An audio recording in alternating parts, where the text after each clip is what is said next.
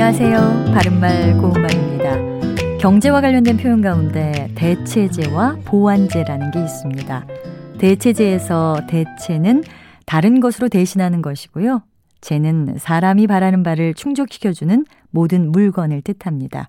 결국 대체제란 서로 대신 쓸 수 있는 관계에 있는 두 가지의 재화를 말하죠. 대체제의 예로 쇠고기와 돼지고기를 들 수 있습니다. 쇠고기 가격이 올라가면 쇠고기 소비가 줄게 되고 소비자들은 쇠고기보다 가격이 저렴하지만 효용이 비슷한 돼지고기를 더 선호하는 현상이 나타납니다.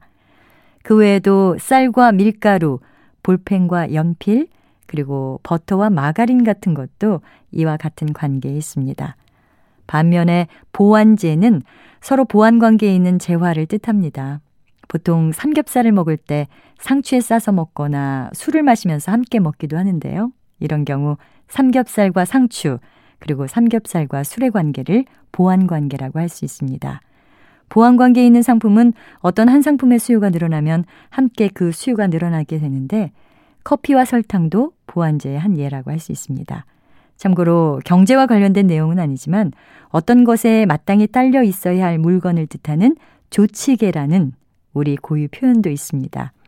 예를 들어서 밥에 대해서 반찬이 또 실에 대해서 바늘이 바로 이 조치계의 예라고 할 수 있겠죠. 지금까지 바른말 고운말 아나운서 변형이었습니다.